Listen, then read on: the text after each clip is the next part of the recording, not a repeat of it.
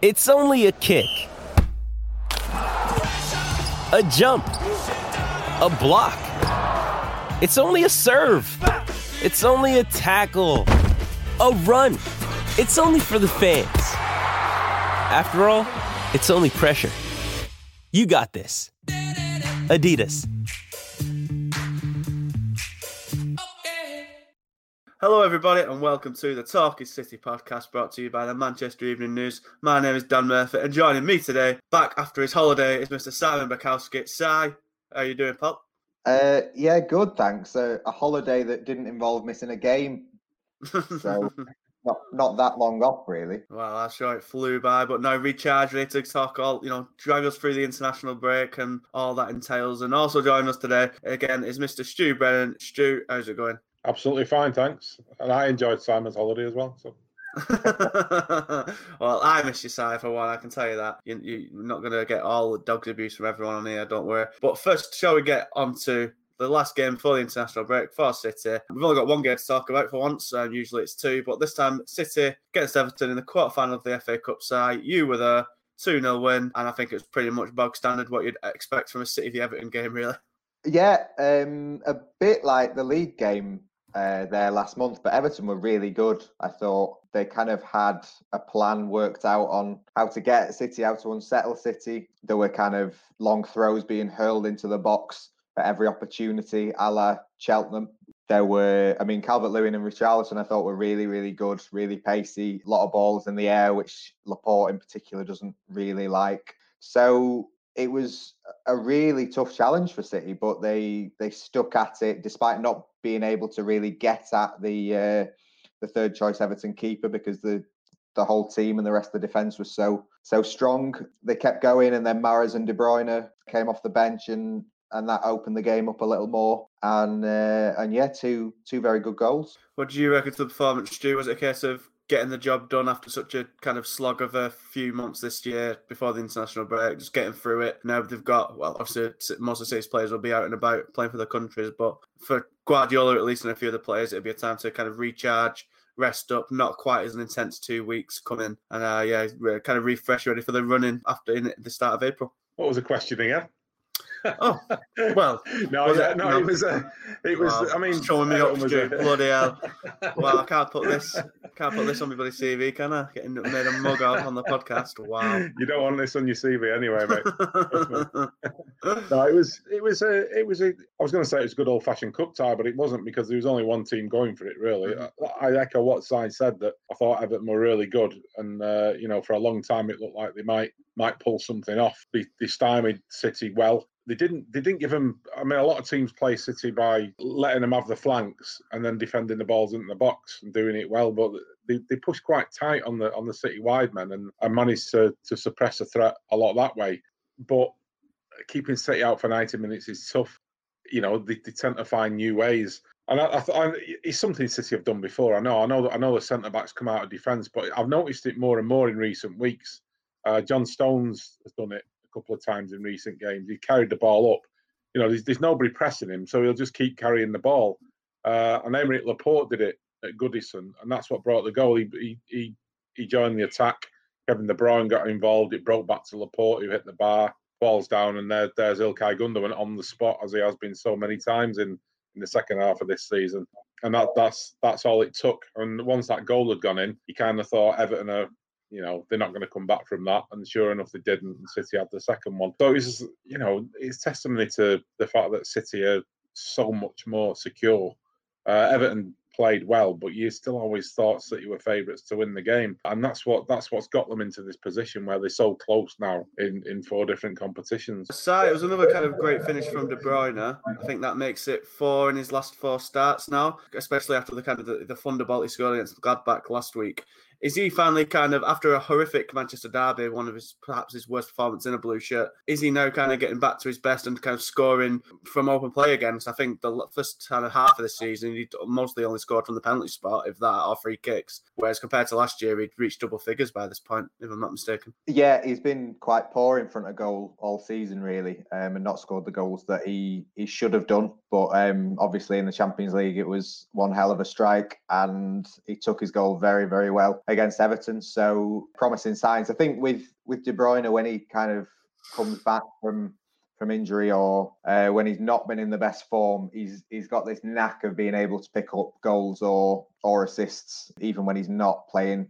playing that well, which obviously hugely hugely helped the team and but also help him back to back to his best. So um, I mean, City will hope that during the international break he can get into even more of a rhythm and kind of be be even better for uh, for when when they return because I, I, don't think there'll be too many games uh, of the ones left where you want to leave him on the bench for. And what what have you made of De Bruyne's season, Stu? And is he finally kind of coming into form at the best possible time with the kind of business end of the Champions League approaching? Yeah, I mean, I, I thought he he didn't he didn't start the season brilliantly, but nobody did. And I think, of course, once City got going this season, he got injured, so he got taken out. He was out out for a few games when City were at the best, uh, and then he's he's got to come back in. And like Si said, he always seems to contribute, even when he's not playing well. He'll pop up with a goal. He'll, he'll pop up with an assist. A, couple of I can't remember which game it was now, where he plonked one on Ruben Dias's head. He was having a he was having a really poor game, and he plunked a, plunked a, like a 50, 40, 50 yard pass onto Ruben Dias's head. And which game was it, Si? You're bad at these things than me. It's similar for uh, John Stones against Crystal Palace, didn't he? Yeah, yeah, he, he does that. He'll produce something in the game that, that will West win you a game. Yes, yeah, it was West Ham. He'll do something in the game, even when he's not playing well. He didn't in the derby, of course, um, but he, he, quite often comes up with something. But there are signs that he's really starting to motor now, as far as I can see. He's scoring goals again, and he's, he's producing little moments. He's influencing games, and that, that's that's absolutely key. We're at a crunch part of the season, and Kevin De Bruyne, you would have to say, you know, taking everything into consideration, in the last five years, have been City's best player. Last season, he was head and shoulders the best player, but that's mainly because nobody else stood up in the way that he did this season. He's dragged others up with him uh, to his level, and uh, if he's if he's fully fit and in form going into the last part of the season, and the rest can sustain their form, and stay fit. I mean, the international break's important in that. Uh, you know, getting everybody back okay. If they can go into it with that, they've got a great chance of doing something quite special this season. Another midfielder who played well against Everton, Stu, and you wrote kind of about him after the game, Fernandinho. He's only got a few months left in his contract at the minute, but you were saying that well, it's clear that he should be given another one. He's earned it, whereas maybe Aguero's in a similar boat, hasn't quite yet justified giving himself a new deal on performances alone. But Fernandinho, 35 years young, still kind of running about and putting in performances like he's 25. Yeah, it gives it gives you a different option to Rodri. I mean, I think Rodri has been underrated by a lot of people this season. I think he's been been excellent. I think he's he's done a done a terrific job in that role. But Fernandinho gives you something else. I think his passing is better and his circulation is slightly better than Rodri's. Rodri's really good under under under pressure with his passing and his possession. I think Fernandinho gives you a, a wider range of passing, and he's still. I know Rodri's had a, two seasons now, but Fernandinho is still more comfortable in, in that role in some ways, bringing the ball out of defence and just and spreading those passes out. Uh, Rodri's getting there in terms of that. I think he's he's improved enormously. But if Fernandinho could still play twice a week, I think we'd probably see more of him. He's not he's not been playing as many games, but when he has played, I think he's looked he's looked class. On the other side, of course, it was noticeable when Pep was talking about when City were at their low point of the season after the West Brom game, when they decided to change things, the coaching team got together and he mentioned Fernandinho's name as getting the players together. Now, here's the senior pro, the 35 year old, getting everybody together and saying, right, boys, this isn't good enough. This is Manchester City. We shouldn't be in mid table. We should be up there pressing. Right, what we're going to do about it. And he, so that leadership, you know, that's what Vincent Kompany would have done. Uh, and we've talked a lot about how much City have missed Vincent Kompany. And I know Ruben Dias has added added some of that on the field, and I'm sure he has off the field as well. I'm sure he's a big voice in the dressing room off the field. But that experience that Fernandinho's got, the, these young lads look up to him uh, and listen to him. He's been there. He's won the title. He's, he's won umpteen things. He's, he's got a load of caps for Brazil. He's a voice that knows what he's talking about. He knows Manchester City inside out. He knows Pep Guardiola's system inside out, and that that's absolutely crucial. You know, in terms of going forward and, and moving on, uh, and another season or even two, because he's so fit. You know, he's so lean, and he, he, he knows his own body now, and he's he's sort of pushed. I, I asked uh, I spoke to Gareth Barry a couple of months ago, and, and of course he went until 39, and he and he made that point, you know, that he's a smart player who knows his own game, knows his own limitations, and as long as you know that, you can keep going and keep going. and Gareth Barry played in the Premier League up until his, his last season. So you know, there's no reason why Fernandinho can't go on for one season more at least for me. Uh, you're nodding along their side. Do you, do you agree with kind of Stu's thinking? Like to me, it is like a no-brainer. Even I'd agree. Like even I think Aguero, for the same kind of leadership and seniority reasons, but for that you know outbursts about being passed to a side should be kept as well. Probably because you can't judge him on a season that where he's been, you know, unfortunate with injuries and coronavirus and such. But yeah, Fernandinho, you were there on Saturday. How did you rate his performance? And again, do you see City kind of keeping him for another year or two? I, I think it's down to him. City will absolutely bite his hand off if he wants to stay because they know how how good he is.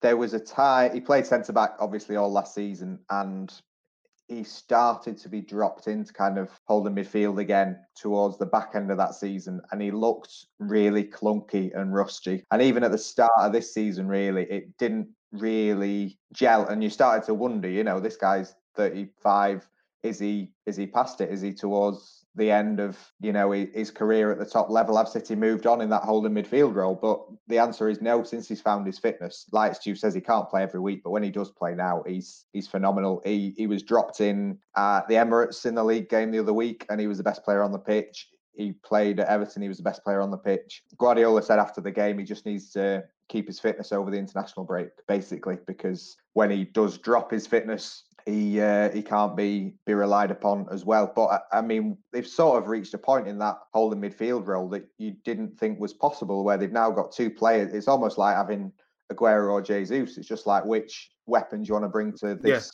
yeah. killer game. They like rotate a bit just to keep them both fresh, and to, not forget that Gundogan can always fit in there. You know, his best season up until now at City was the uh, season when they just beat Liverpool when he was playing in that position all year.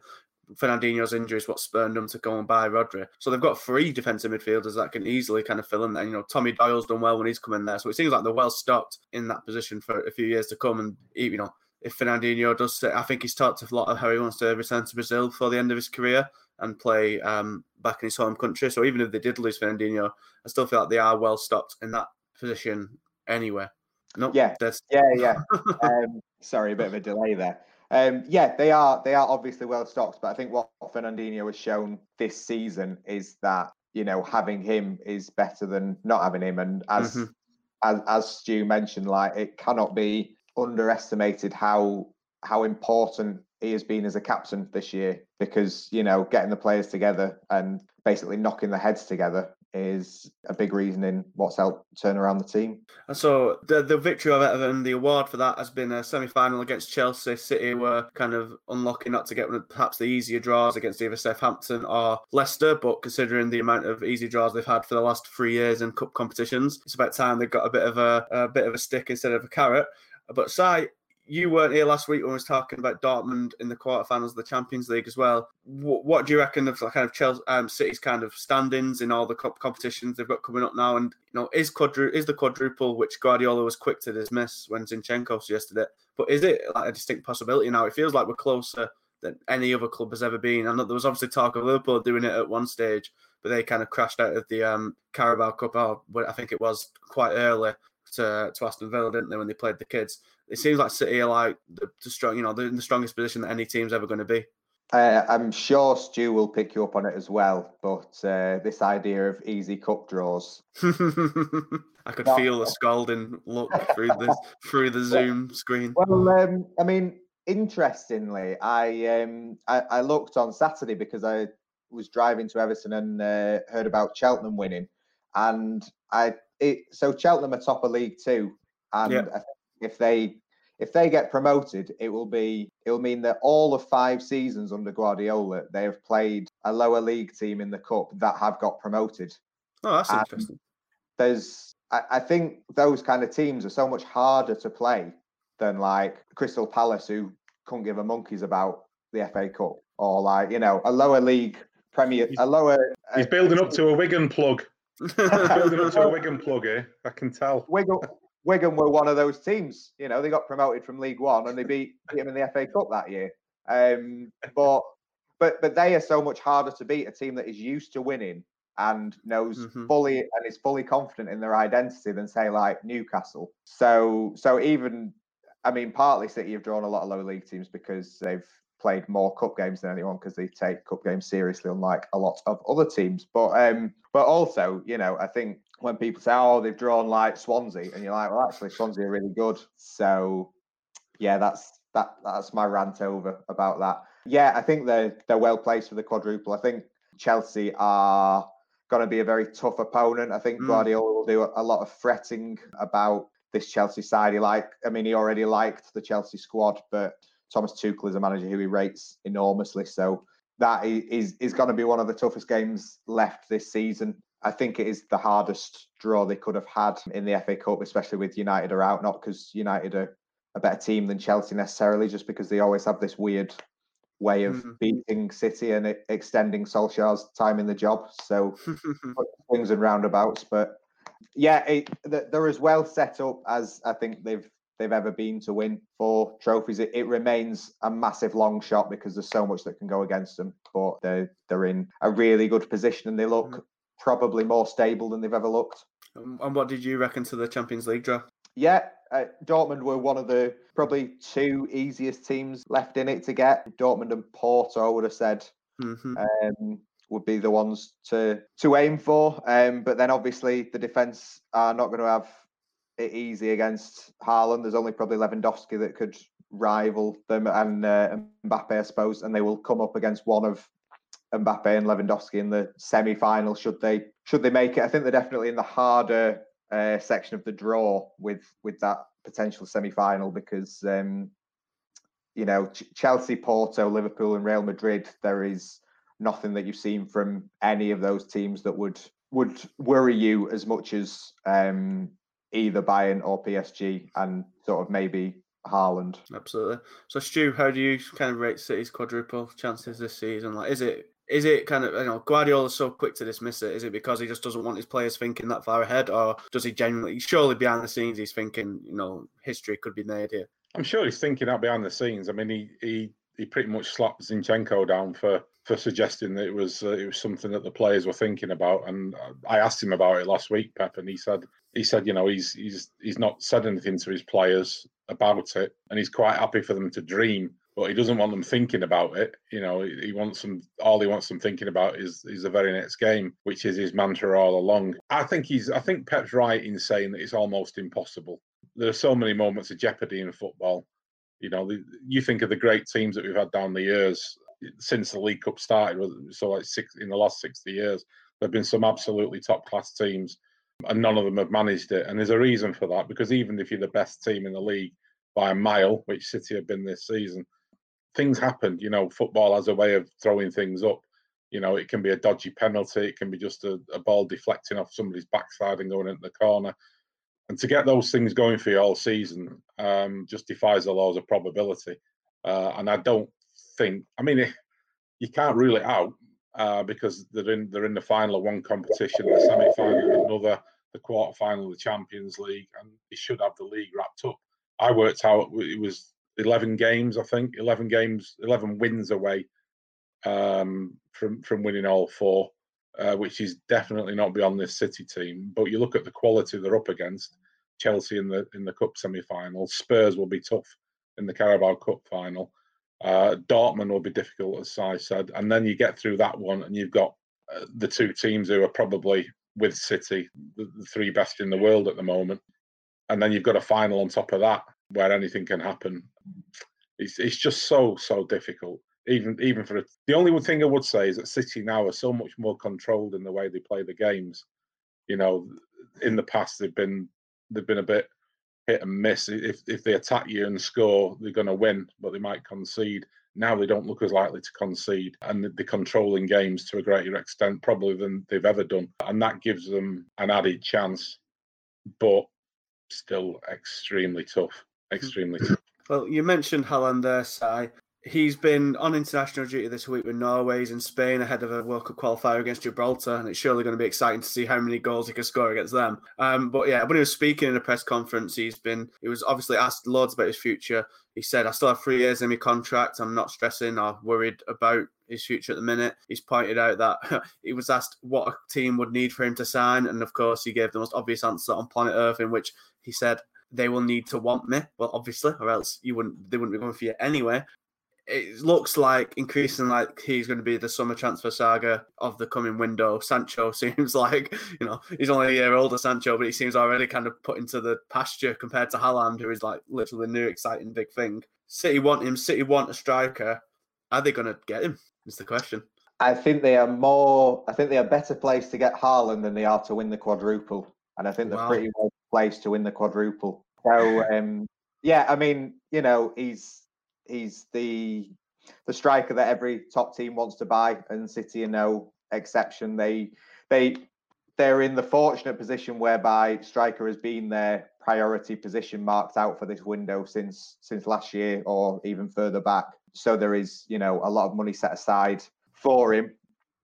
He would not cost. He'll cost, you know, a, a huge amount of money. You know, maybe 90, 100 million, but that is not out of City's out out of City's range really. Um, and they also have, uh, you know, a sell-on clause for for Jadon Sancho um, that could potentially be used to uh, to help Oh, any negotiations with with Haaland. They, you know, uh, Erling's dad, obviously, uh, big connections with City. Um, they've got that connection, and while there has been sort of issues between Guardiola and Mino Raiola in the past, I don't think City are in any worse position with Raiola than say United or Chelsea. You know, United have had a lot of issues with Raiola themselves, so I I really do think City are in an excellent place to to sign Haaland. And you mentioned him saying, "Oh, they they uh, will have to want to sign me." Well, City are excellent at making players feel like they really want to sign them,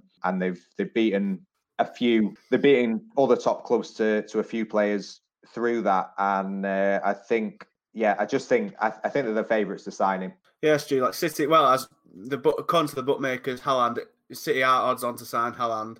It's going to be a weird kind of transfer race because it looks like your normal contenders you'd think, you know, you Real Madrid and Barcelona both are kind of in a bit of financial troubles. Barcelona, especially, you can't really see either of them having the the money to kind of go for a move that, as I said, is going to cost you'd have thought at least hundred million. Bayern, who every other good tip player from Dortmund usually goes to, have still have Lewandowski who doesn't like he's slowing down. So why would you know you wouldn't think they'd need to get Haaland already, um, even though that would be the most depressingly boring transfer ever because Bayern would win everything for for years to come if they did sign him. But so it seems like it's just going to be unless Juventus going to get involved. But again, they have money issues with their Ronaldo experiment. It seems like it's be a Premier League destination. The City, there's United, who maybe have a, an attraction because of the Solskjaer link, but certainly not more in a football capacity. And then Chelsea, it doesn't seem like Liverpool are going to be interested either. They they haven't really been linked that heavily. And again, a team that doesn't really like to spend that much. It's, it's going to be for a team for a player that's attracting so much interest. It might look like City are in like a three horse race, Stu, at best. Yeah, you always do look at the opposition and have a look at you know what state they're in. Bayern would be the one that I would be concerned about because you could see the attraction for Haaland there already playing in, in Germany, you know, and there's still a, a huge draw. Uh, you, like you say, Real Madrid and Barcelona, they've got financial difficulties. Although I noticed this week that the, the sort of Real Madrid Associated Press have started talking that story up. You know, Haaland going to Madrid, which they always do. It doesn't necessarily mean anything, but uh, that, that clamour has started already. Uh, I was talking to a French journalist last week who's quite close to PSG, uh, and he said that he's not hearing any noises about Haaland uh, to PSG. Messi is their big project for this summer. That's who they really want, and if they if they can land, you know, they're, they're kind of putting their eggs in that particular basket. So, like you say, it does it does start to narrow down whether whether Bayern would would want him for the reasons you gave. Who knows? But you know, he's, he's young. He's got plenty of time ahead of him. So why not go for him? And then you come down to the English clubs. Chelsea have spent a load of money on a you know a couple of forwards just recently. United, United have got bigger fish to fry. Well, they've got other positions to fill. I know they do need a striker, but they they, they need other positions. They need a centre back. They need another midfielder. Uh, they've they've got they've got places to fill. Unless they can off sell Pogba and get a load of money for him, which I don't think they will, because who's going to buy him for a load of money. you know, I, I think United uh, would be looking at a huge spend if they're going for Haaland and buying the other positions they need. City's position is quite beautiful, really, for them because you could foresee them signing one player this summer and and getting and still having a, a, a good enough squad to, to do really, really well next season. If they had add Haaland to what they've got now, obviously Fernandinho is, a, is if Fernandinho goes, they might need to try and look at another midfielder. But Fernandinho stays for another season, the only the only player who, who there's a big doubt about is is Aguero, possibly a left back Mendy. But they, again, they could get by with that with what they've got uh, with Cancelo and, and Zinchenko. So you know, City could put everything into just getting hold of Haaland. And if they have a, a, spend, you know, if it takes 90 million, 100 million, that's quite a low spend for them in a in a summer transfer window. So they have that advantage as well. You know, he, he could be their project. If PSG's project is Messi, City's project could be Haaland. United need more. United couldn't get can't challenge for the title next season simply by buying Haaland, although he would be a, a major asset for them. Uh, and I think that that could give City an edge on top of all the reasons Si said about his City connections. You know, he was a City fan as a boy. Alfie Haaland still got a affection for City, and, and the fans have for him as well. Uh, so, you know, it, it, it's kind of written in the stars, but there's an awful lot, an awful lot of ground to be gone over until uh, until they could start thinking about it seriously. Yeah, it does seem like everything's like perfectly aligned for City. As I say, they planned so meticulously to want a striker at this point, just as the biggest new striker star comes to the fore. And I, I think you're right. That Chelsea and United both, if they do spend money this summer, are going to be probably looking at defence and midfield more so than a striker. Chelsea, especially after spending so much on Werner, Ziyech, and Havertz um, the previous summer. But um, are there any other options, Si, for City? Because uh, Stu mentions Messi. Like City at one stage were the team to get Messi. Is that kind of you know? Does that thing Messi still not got a new contract at Barca. So still looks like you know they've got a new president now, and things may get rosier um, for his perspective, especially if they turn it around and win the league out of nowhere. Um, of course, City have randomly been linked with Danny Ings this uh, this past uh, on Monday, which is a strange one to say the least. Um, are there any other options that City could be looking at? The striker is Messi kind of a, a, a dead horse now? Uh, I think City are always interested in Lionel Messi if he's available. And I think if the opportunity arises for them to sign both Haaland and Messi, I think they'd they'd very much consider it. Um, I could I could see it happening. Could see it not happening as well. But I think uh, because of what Messi brings, kind of as his brand, um, I don't think it would be that much of a, a financial hit to get Messi on a free transfer. Um, his wages would be enormous, and you've got a potential knock on of other players needing wage increases on the back of that. But the money that he'd bring into the to Man City and the City Football Group on the back of it, I don't think it would be kind of so much of a hit that you won't be able to sign Haaland as well. Because as Stu says, like they've the rest of the squad is fine. You know, there might be a surprise departure or two from the squad, but the the squad is strong enough to um, to be able to to have success on its own. So if you add Haaland to it, it's going to be even better. If you add Haaland and Messi, it's going to be well, well we're, we're talking just ludicrous territory here. But um, but yeah, but you know there are doubts over whether Aguero will continue, and you know the the, the squad as it is is such that it, it it's not unthinkable to uh, to imagine that City could sign both both Haaland and, and Messi this year. Um, I and think, Danny Ings. I, I think Messi. Go for all I, three. Again, Push the boat out. yeah, if it's a choice between Messi and Ings, um, I think Messi would would win out. I, I, yeah, that that's where they're at. I think. If you could have a choice, Stu, between Haaland and Messi, you only sign one. You obviously have one corner, the best player potentially ever. On the other corner, a striker who could potentially go on to become one of the best strikers ever. You know, has already scored like 100 goals and he's only 20 years old. Which one do you pick? Haaland all the way, no doubt about that. Mm-hmm. You know, mm-hmm. his goal record is absolutely phenomenal. Is it 48 and 47 or something like 49 that? 49 and 49 now for Dortmund. Oh, is it? Yeah, well, I'm, 11 I'm assists behind, but yeah. You know, obviously Messi's incredible, but he's at, he's at the wrong end of his career. You know, I'm sure he'd, he'd give City a season or two seasons of absolutely top class. But Haaland could be there for ten years. He could do. He could be another Aguero. You know, he could be the next legend. Messi isn't going to be that at City.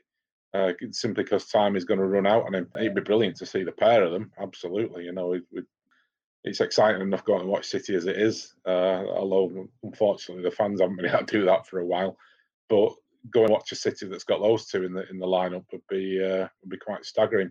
Uh, so yeah, I mean, I, would go Haaland, go for youth, and and that's that's what you know. Messi's an exception, but City buy young if they can these days. It's not always possible, but even centre backs, you're buying a 23 year old Ruben Dias. Uh, they, they're buying teams that they're buying so that they'll have a team in five years' time. You can already see that team evolving. Uh, they've got so many young players in the team already. To bring another one in of Haaland's class, you, you think about that team in, in five years' time. If it's got Haaland and Foden and Dias, you know, Kevin De Bruyne will still be there as like a as like the, the Fernandinho figure, if you like. It's just going to have so much class and quality that they, they could they could go on and dominate. They could they could dominate like no other team has done in Premier League history. Even though there are a lot of good Premier League teams around. So yeah, it's got to be it's got to be Haaland all over. I mean, Messi. Uh, we talked about Messi nearly joining City, and he, he didn't join them when when he was at his lowest ebb. You know, he'd fallen out with the club. He'd, he'd almost gone to war with the club, and then he turned. He sat down. His version is he sat down with his family, who his kids were crying about coming to Manchester. Somebody should have told them what it's like, how great it is. But uh, so and and he didn't. He, he turned his back on the chance then. So you kind of think another year down the line, he's got a president in place who's he's got a much better relationship with. Things seem to have calmed down a lot with him. City have always said, you know, the people you talk to at City who know Messi on a personal level, so it's Pep, Ferran Soriano, Txiki Begiristain, they all say they think that, that he will end his career at Barcelona. End of. Uh, if he didn't, they would be top of the queue to sign him. Uh, I think Messi is closer to Barcelona now than he was when he didn't sign for City last time. So I, I don't see it happening. You never know. Things change very quickly in football. Uh, he might he might have a road to Damascus moment, and, and his kids might realise that Manchester is is actually far nicer than Barcelona. and then uh, and then it, it, could happen. But you know, in terms of who City go for, it's got to be Haaland. It's got to be their number one. Mm-hmm. Well, only time will tell um, when the summer transfer window comes if City can kind of get their man and who they bring in. It's surely going to be a kind of a, an exciting summer. But as we said, we're in an international break now. Uh, all eyes, I'm sure, will be on Haaland's uh, performances for Norway. See if you can play as well in a team who probably don't have as much creative kind of um, players behind him as he does at Dortmund. See if he can still bang him in there. I'm sure he will have no problem against Gibraltar, as I said earlier. But what are we kind of looking forward to in the international break side, uh, apart from the rest from going to games, of course? Stones is in the England squad. He fully deserves it, and that, like, to me, it seems ahead of England Euros, the centre back has been the the most kind of position that England have struggled in that and left back. You know, we have about eight really good right backs and only two decent left backs.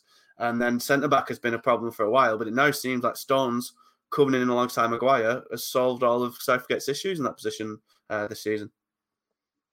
Yeah, I mean, we wait and see what you know Stones and Maguire are like as a as a partnership again. But it's going to go bad in it when they're both good in isolation, but as soon as you put them together, it's just going to be a calamity. I'm so scared. I, I, mean, I, I sort of maintain that Stones can't be as good for England as he has been for for City. Um, I remember when he made a few mistakes in the the Nations League sort of yeah against Holland. It was 2019, and uh, I think it was Kevin De Bruyne who was asked about those mistakes and kind of said, "Well, you take a player who."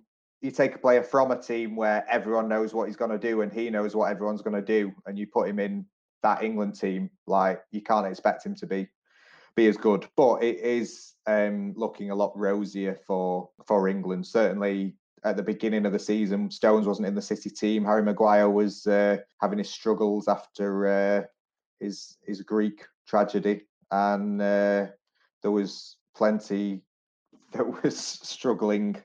Um, the team looked flat, so hopefully, you know, they've got a resurgent Stones, they've got a resurgent Luke Shaw at left back, right back so good that Trent Alexander Arnold can't get in the squad. And yeah, um, chance to try out a few goalkeepers. It's looking like a, a, much more stable England team. Just hope they start Phil Foden.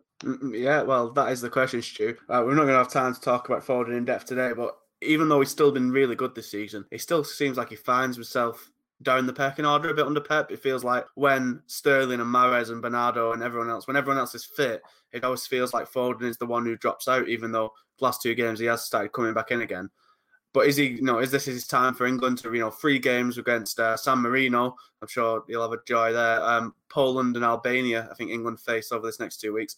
Is this the time when, especially with Grealish, Maddison, Sancho, and a few others out, Harvey Barnes as well, is this the time when Foden really kind of stamps his mark on being a permanent member of that England starting 11? Well, I loathe international breaks with a passion. I've just got virtually no interest in international football whatsoever. I'll watch the games. I'll watch them where I can because it's part of my job. But uh, but one thing I am looking forward to is seeing how Foden does for England because I think he's been brilliant for City this season. Uh, like you say, he doesn't play every game, but people forget because he's been on the scene a while. He's still only twenty, you know, and playing a player of that age, we you know we should learn from history. You should keep playing these players. Dele Alli did it. Dele Alli played in I think 35. He broke, broke into the Spurs team, played in 35 of the 38 games in his first season, I think it was. Second season, started the same. And what happened? He went. They've lost a season or two from him because he's he's just you go off, you, you burn out. He's too much. You you know you're at an age where you've got. There are players who, who are exceptional, and I've I've done it. I mean Wayne Rooney is one, but people there is a theory that Wayne Rooney has chopped off the end of his career by playing so much early in his career. And would you just mention Trent Alexander Arnold? You know, I, I remember, uh, I don't know why I remember this, but I remember Carl Robinson, the Milton Keynes manager, who's a big Liverpool fan, talking about Alexander Arnold and warning, uh, warning Klopp, don't keep playing him because he's, you know, he's only a kid. He's only 19, 20 years old.